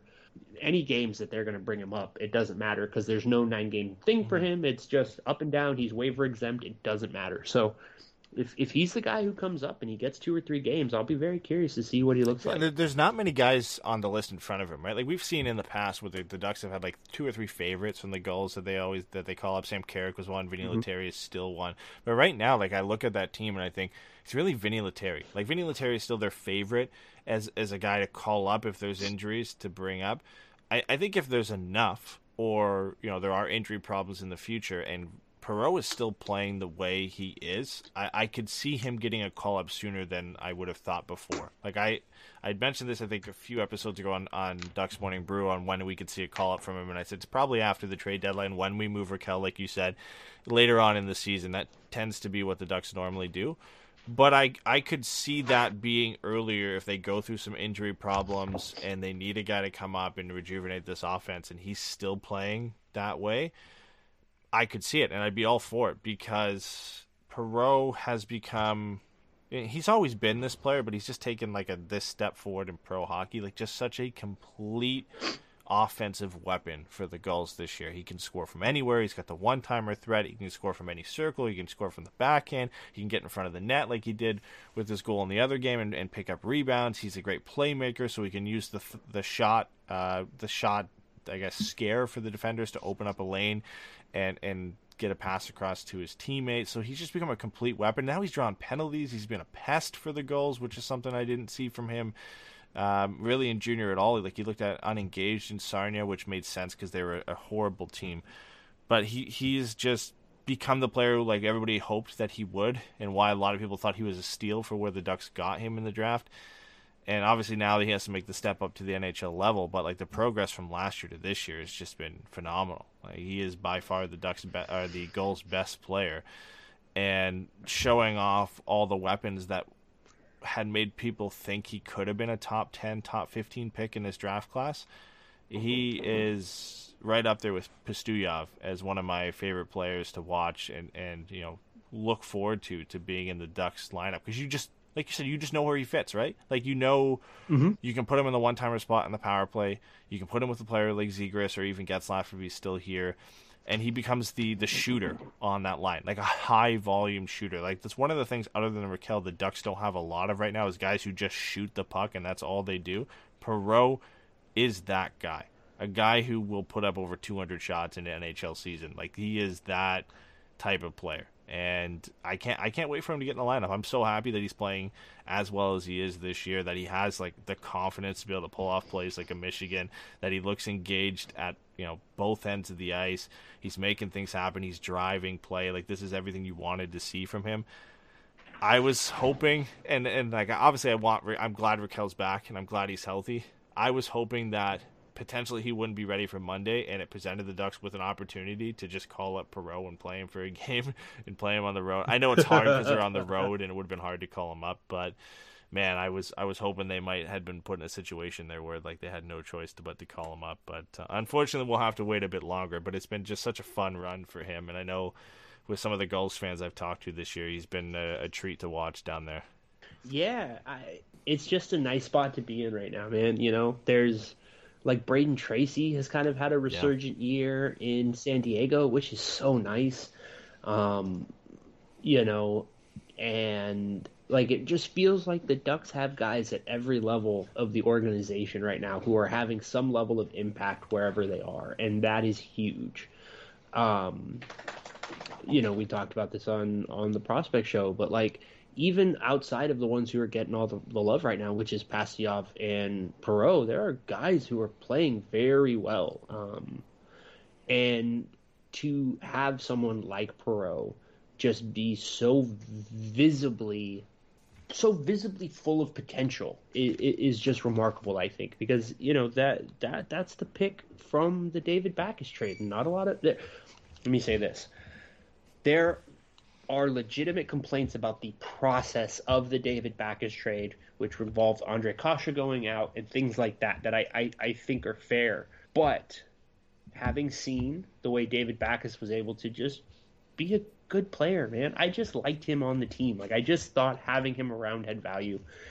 And then to also have the return be the pick that became Jacob Perreault, and to see him doing the things that make taking on a four and a half million dollar contract for an extra year worth it, right? Like this is exactly what you're hoping for is you get somebody who drops or somebody who has that singularly high end skill set, which for Perreault everybody was just like, yeah, he's got the shot. The question will be the rest of it. Well, we're seeing the rest of it now. So this is exactly why you bring in a guy like David Backes in exchange for a, a player like Ondrej Kase, who fucking fun, man. He was so much fun to watch play. He was a blast to watch it. The injuries just made it an untenable situation. Um, and so to see Jacob Perreault be playing this well right now and, and, really be the main guy in, in San Diego is huge. And it, it should be very encouraging um, for everyone involved. Um, I, I don't know what you want to get to next, but I did kind of want to talk about Dallas Eakins a little bit if you have any interest. Yeah, in the that. only other thing I, I was going to get into was what does the roster look like for Monday? What uh, Eric Stephens solved that puzzle for us earlier in the night by saying Rickard Rakell is going to be back playing with Zegras and Milano, so there's not too much to get into and dig into for that anymore. So other than the weekly predictions, that's it. So let's let's go into Dallas Eakins. What do you want to talk about? So real quick, just so everybody can enjoy what our notes are, it says the thing is literally what does the roster look like for Monday? Bullet point under it: Ducks at eleven forwards unless Rakell is ready to go. Need to call someone up, likely Lettieri, but maybe Perreault. Well, look who's ready yeah. to go. Turns out everything is no hey, fun. At least we got uh, the news the... beforehand this time, so we didn't have to walk back on it immediately after the podcast. Usually we get this stuff after we've recorded, and then it's like, okay, all of that meant nothing now. But hey, that w- would have been great because it would have been all right. Uh, welcome to Monday's morning brew. First thing we're going to talk about: Rickard Rakell's healthy. um, but the the thing I wanted to talk about, uh, as far as Dallas Eakins is concerned, is is uh, we mentioned earlier, uh, Brett in Discord and stuff, and on Twitter we've had this conversation a little bit, and I'm just very curious where people are at with the conversation as far as Dallas Eakins. Brett makes a very fair point, which is the team was bad last year and it's Dallas Eakins' fault. The team is better this year and he has nothing to do with it. Now, the staff is completely revamped. Some of these young players have clearly taken a step up, but a lot of them have done so in less games this year than they played last year entirely. So I don't know that it's one of those things where it's like, all right, they hit 150 games, now let's see them turn it on. Um, and and so I just think that's that's that's a perfectly fair thing. At the same time, we have seen deployment issues, we have seen lineup issues, we have seen this team at times not necessarily look prepared for what was right in front of them. And I don't know what to do with this because my stance on Eakins has been I think he's a great coach for what he is right now. The next time they make the playoffs, I don't think he's in, he's in, he's behind the bench. And, that feels almost like just riding the fence a little bit and not really committing either way. So I'm just kind of curious where you're at with Eakins and where he fits in and how this year what this year, if anything, says about him. Yeah, I, I agree with Brett, and I, I think it's unfair to say he was at fault last year and then not give him any credit this year. I, I think if you're going to be in the stance that it was completely his fault or was the majority was his fault last year, then you, you can't you you have to then give him some credit this year. You can't say that he he's not uh, at, you know he doesn't have any any stake in what the Ducks have done this year because he does, and they have a revamped coaching staff, which I think has helped. Um, the, the thing for me that always, that I always go back to is is you know the belief in the organization that they felt they had to get somebody else to support him because they didn't feel like he could do it on his own. That always just gave me a weird feeling on if Dallas Eakins could be the main guy behind the mm. bench and the the you know the head coach to lead the Ducks to content you know, to contention again and to be a Stanley Cup contending team if he could actually do that. Maybe it's just development for him as a coach that he gets this experience and these experienced guys to work with him. Eventually, he'll add these things to his his arsenal as a coach and become you, you know a better coach for it. He deserves credit for what the Ducks have done this year, but I'm in the same boat as you. I just don't know yet if he is the right guy. And it's because this is the small sample size we've had of success from the Ducks is this eight game winning streak, right? Like that is that is kind of it. It's two bad seasons a not so great start to this year and then an eight game winning streak, right? So like it's not enough for me to be like, oh yeah, that, that that's it. Yeah, he he deserves oh, credit for their play this year for sure. They've their power play's been better, their offense has been better. There's been some you know lineup decisions that he's had where I've like, okay, it's not that great, but I can't sit here and say he's the guy yet when it's the eight game winning streak is the only good thing that's happened right? Like it's it, it's really really hard to and to say he's the guy. He deserves the credit, one hundred percent. He deserves credit for it, but he will he will not be the guy for me until there's a little longer oh. runway of progress and success. Um, I, I, he gets a shot for sure.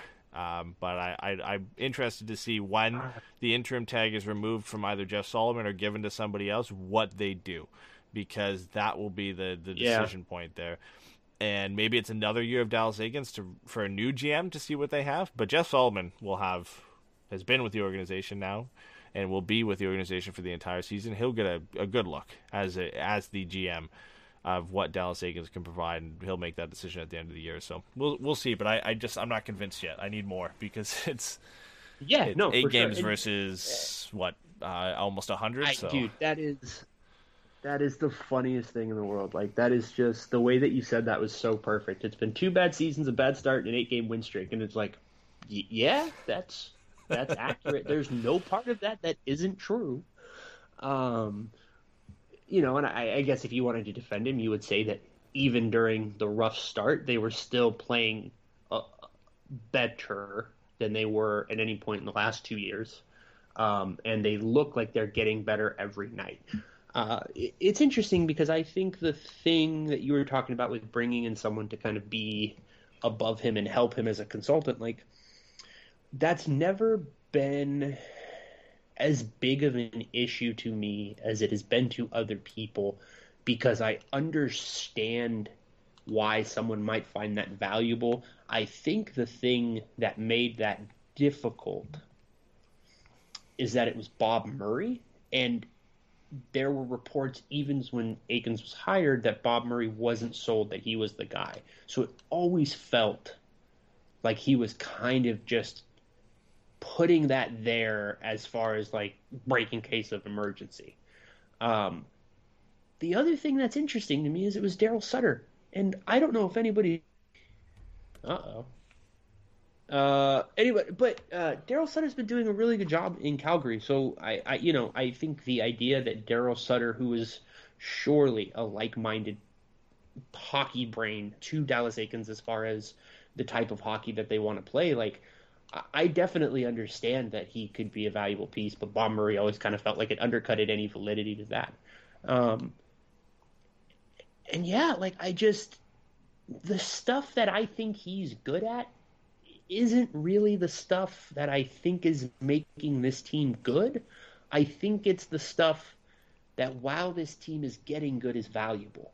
I think he's a very good communicator. I think he does a good job of creating a system and environment that prioritizes effort and accountability without it ever feeling like boot camp. Yep. And I, I don't think that can be understated. I think having a guy who can come in and help young kids become professionals has a lot of value. The question is, is what, if any, value does that have at the NHL level? And is he just cut out to be a high end AHL coach? I have a comparison that I know you will appreciate maybe more than anybody here. But he reminds me a lot of Ole Gunnar Solskjaer for Manchester United. in that he has been brought in to usher in a new era after a really poor period for the team. He's great with the kids. He's a great guy in the locker room. He gets a well gets along well with the rest of the players and everything. But when it comes to tactically put together, you know, a, a team or a, a play style that is going to bring this team to contention, it just doesn't click. And and, he can't do it on his own, right? Like I, I know that might not that, might not mean something to a lot of you. Uh, for me, it like it's just like the perfect comparison of, of two coaches in different sports and, and what they do. Uh, I I think Dallas Eakins is a great guy in the locker room. I think he's a great, like you said, a great guy for where this team is right now and where they have been to transition them out of this period and and kind of get everybody engaged and bring the young players along. I'm not sold yet if he is Right. the guy that is going to be out be able to outcoach another you know top coach in this league. I don't know if he's that guy. Um, we'll see. I mean, you know, he he's got the rest of this year to to prove me wrong, and potentially next year and, and further on to, to prove it to Jeff Solomon and the rest of the Ducks staff. We'll we'll see. Um, I, I'm willing to be proved wrong because I would love for him to succeed. I don't I don't have anything against him. I want to see him do well. I would love for the Ducks not have to, to have to go throughout the coaching carousel again and find somebody that is going to be the right fit. Because j- just because Dallas Eakins isn't the right fit and they go out and find another guy, there's no guarantee that whoever they bring in is going to be the right guy. You know, is it Stothers? Is it somebody from the outside of the organization? Who knows, right? Who if the second guy who comes in is going to be any better and be Bring able- in Claude. Bring in Claude. Claude Julien? Yeah, dude. I honestly, if you think about it, looking at the, like, I always thought Claude Julien was an interesting choice because structurally, he just solves so many issues. The problem with Claude Julien is like that dude's not taking another job. Like that dude's still getting paid by Montreal. Yeah. I'm so sorry. Give me a second. Hey, get over it. Um, It's all good. We'll we'll we'll slice that out of the, the audio. fine. He's an asshole. Uh, but the thing with Claude Julien that didn't make sense is I don't know why he would leave wherever it is he's getting paid by Montreal to hang out um, to coach a team that wasn't Mhm. either contending or able to quickly become a contender. And I, again, we'll know more in 20 games when we see how for real this is. But if you said so right now, like if this kind of rough trajectory held throughout the season, just as far as level of play, not even results, I think you could make an interesting case that Claude Julien might be interested in this job. Um, but the thing for me, like, and Jimmy will appreciate this, is I've always actually both Jimmys will.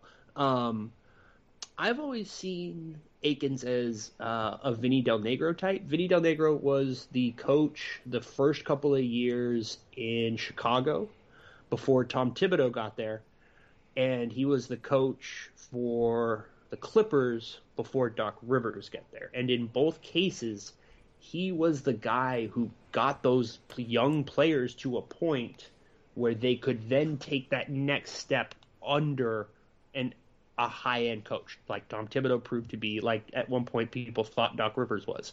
Um, and I think that's the thing that's that's kind of it's always felt like is he's kind of like I don't know like he's like a he's like the first serious relationship you have before you get married kind of a thing. Like he just all of the things that he does are valuable but I don't know that like we were talking about like and to your point with Ollie like I don't know that he makes the roster good enough just on his own as far as a net impact. I don't think he makes the players better enough to warrant being fine with to put so much stock in the kind of intangible or off ice things that he does. Um, I, I just don't know that there's enough there because this roster isn't there yet. And until it is, I, I don't know that he moves the floor enough to keep him around. Yeah, and and maybe it's just like because he doesn't have as much background and ex- history and experience as a guy like Claude Julien, we just don't. I just don't have that confidence in him yet to be that guy, right? And, Yeah, and, and that could exactly be just right. it. It's sample size issue. Yeah. It's just part of it. And I mean, and his he first could coaching us gig wrong. was in Edmonton, which was a fucking disaster. Yeah, like Jon Cooper came from the AHL to the Tampa Bay Lightning, and no experience, and then obviously took them to where they are now, right? Uh, and walked into a pretty good team in in the Tampa team that he walked into, but brought Lies. brought them to a whole nother level. And I will, I am willing to give Dallas Eakins the benefit of the doubt that he could be that guy. I, I'm not willing to say it now because there there just hasn't been enough time. Um, or you know, sample size, or you know, enough for me to really see that he's the guy. But I, I'm willing to give him the benefit of the doubt. Like he hasn't done anything wrong, in my opinion. I, I think, as any coach, there's some decisions that he's made that you know I haven't agreed with, or the fans haven't agreed with. But there's a reason he's the coach of the Ducks, and we're not, right? Like he, he has done enough to get to that point to get the job Right. that people felt like he could be the guy to lead the Ducks to the next level. That I'm willing to to give him the benefit of the doubt, and when the Ducks get better, to to have him have the ability to coach a better team and get that chance. Because up until this point, like he hasn't been able to coach a good team at the NHL level. He coached a, an abysmal Oilers team eh, and a not so great Anaheim Ducks team over the last couple of years. So this is the first arguably good team, or what looks like a good team, that he's been able to to coach. So we'll we'll see. God, just burying this poor guy, and we're not even trying to. Um, All right, I, we got to get to the weekly predictions here because we're almost yeah, because fucking almost two hours. Okay, Um, let's do so that. we got Mon-. Monday at Nashville, Wednesday at Colorado, Friday versus Ottawa at home, Sunday versus Toronto at home. What do you have?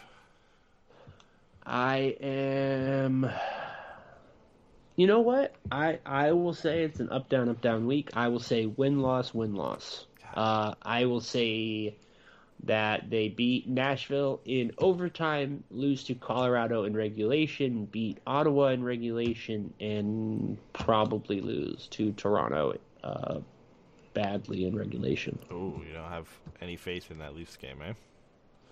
It's a back to back. That's a back to back. William Nylander and John Tavares on that team. Just it is a back to back for uh, Toronto, I believe. Oh, they play. Oh no, they don't. before- Sorry, never mind. It, it but it is a um, California road trip. So Wednesday, Friday, Sunday, L.A., San Jose, Anaheim. Not been kind to, to the Leafs in the past, but they are a great team. So I, I get where you're coming from.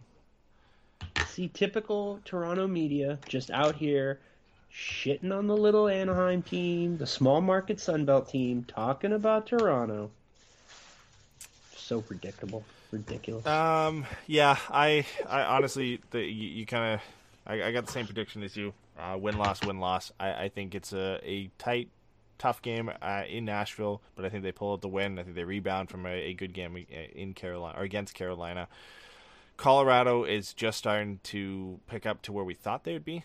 They had, their last four wins, this is the score lines 7 1 against Vancouver, 6 2 against San Jose, 4 2 against Vancouver, 7 3 against Seattle. So and, and that's without Nathan MacKinnon. So they are getting back to the team that uh, we expected from them. They're they're third in goals per game, but they're twenty third in goals against average. But Dude, their save percentage is so bad. yes, I, I can't believe I'm going to say this, but Pat is so close to being right, dude. They really might need to trade for John Gibson. I will say this, Kuemper sucks. Kuemper four of the last five starts for Kuemper, other than the start the last start against Seattle, above nine twenty five save percentage. So he has had Hey, solid quick, starts. I can't remember who was the goalie in Colorado last year, Hey, Grubauer, and w- how is he doing not in Colorado this year? not good at all. Okay, I just want to double double check that. I'm not sure that I trust four starts of Darcy Kuemper, who I don't think is good. Um, His numbers. I thought he would be better than he has been, um, but Yeah. it's he hasn't been good. I don't. I don't think he, he might be the long term option for Colorado, but he's at least been better, which makes me think that the way they're rolling offensively, it's going to be a, a, a tough game. I mean, that they win. Gibby needs to be on, on his ball that game, and the Ducks' offense is going to have to show up. That's going to be a tough one. I think they ultimately lose that one. I think it could be an overtime loss. I think they beat Ottawa, and Toronto is going to be a tough one, even though it's at home. They've been rolling as of late. Uh, Campbell, I think, almost posted back to back shutouts um, and Toronto's won five games in a row, and they've only lost once in their last ten games. So they're ten and one in their last eleven games. So they they're on a roll, and as I say that, they're losing to Pittsburgh tonight, but it will be uh, it'll be a tough one. So I got win loss win loss, which would actually be a pretty decent week for the Ducks considering the the, the teams they're facing. The only must win and what should be a win for the Ducks is Ottawa on Friday. I think the other ones are are all toss ups, uh, which is a pretty good position for the Ducks to be in when we're talking about going to Nashville, going to Colorado, and playing Toronto is toss ups, not automatic losses.